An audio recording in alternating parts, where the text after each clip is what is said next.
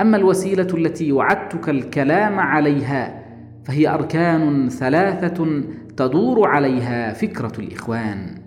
أولها المنهاج الصحيح، وقد وجده الإخوان في كتاب الله وسنة رسوله وأحكام الإسلام حين يفهمها المسلمون على وجهها غضة نقية بعيدة عن الدخائل والمفتريات، فعكفوا على دراسة الإسلام على هذا الأساس دراسة سهلة واسعة مستوعبة.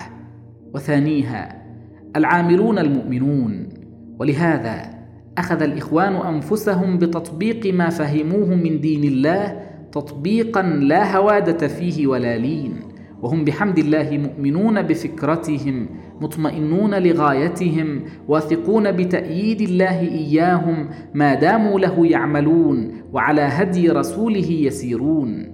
وثالثها القيادة الحازمة الموثوق بها، وقد وجدها الإخوان المسلمون كذلك، فهم لها مطيعون وتحت لوائها يعملون.